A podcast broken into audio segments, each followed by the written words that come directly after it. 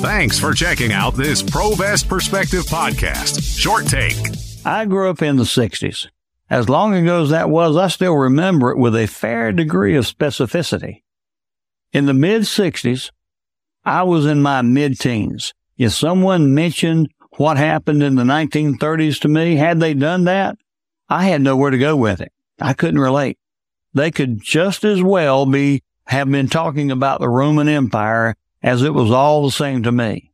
While I'm not as flippant about the 30s as I was back then, it still seems ancient to me. I still think of it as the time before Noah.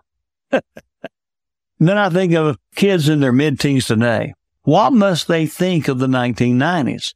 Do they think of it as ancient times like I did of the 30s when I was their age? I bet so. Not long ago, my wife and I went to an upscale steakhouse in Greenville. We were served by a delightful 24 year old waitress. When my wife ordered dessert, the waitress said it gets better the more one anticipates getting it. Then I mentioned the song Anticipation by Carly Simon from the 70s. She looked at me with a quizzical look on her face and told me she had never heard of Carly Simon. And that song is over 50 years old now. When I was in my mid 20s, when that song was released, would I have known the music from 50 years before in the 1920s? No, absolutely not. I know the music from that era was dominated by music one could dance the Charleston to. That decade was known as the Roaring Twenties. But I have no more connection to that music now as I did when I was in my teens and twenties.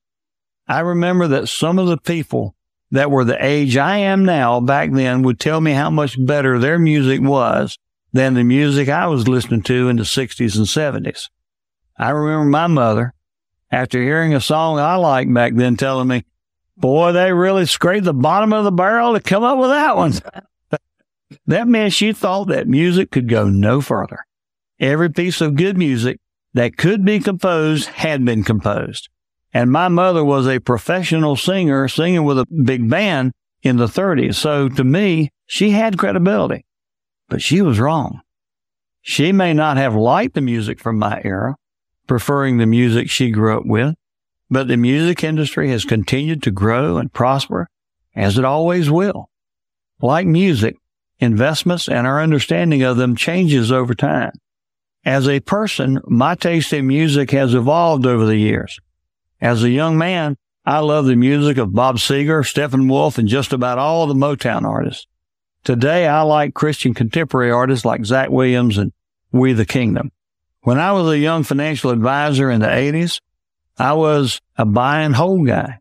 The only thing I could tell my clients after the crash on October the 19th, 1987 was just to hang in there. It'll come back. And it did, at least for the people who held on. But that hang in there speech was not very comforting to folks who had just seen their $500,000 portfolio sink to $400,000.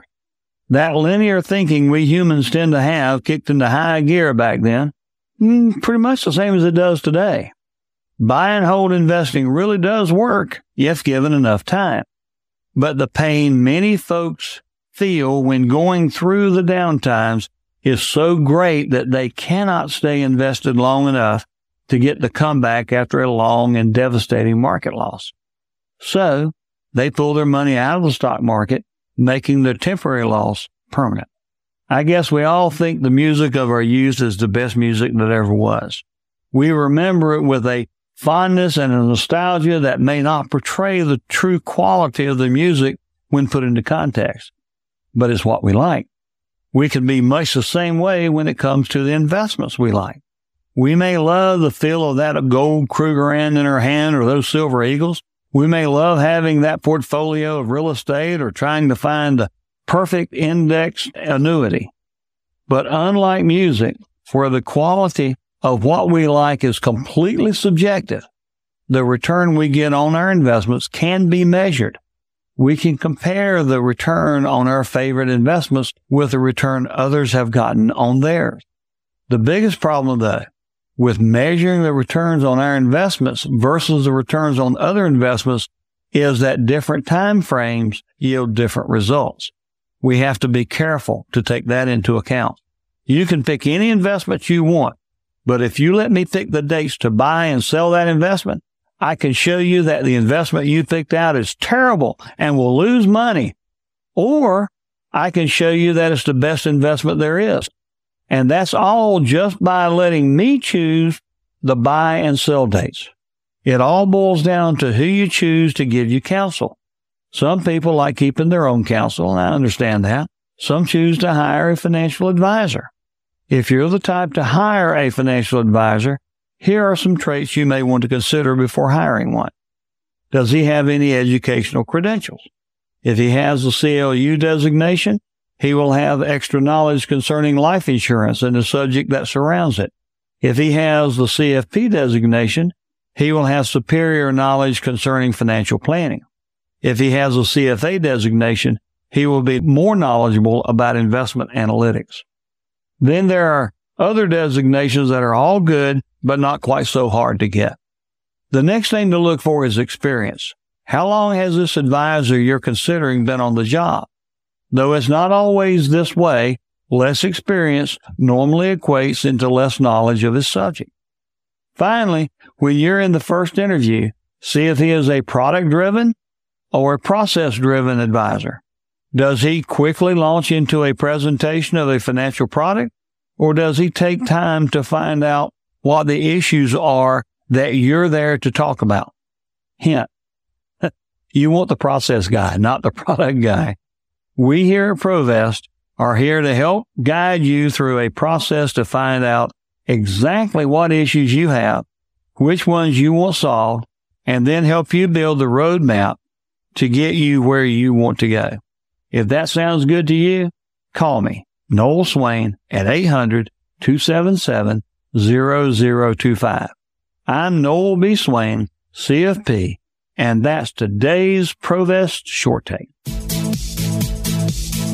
Make sure to subscribe to the Provest Perspective podcast so you never miss an episode.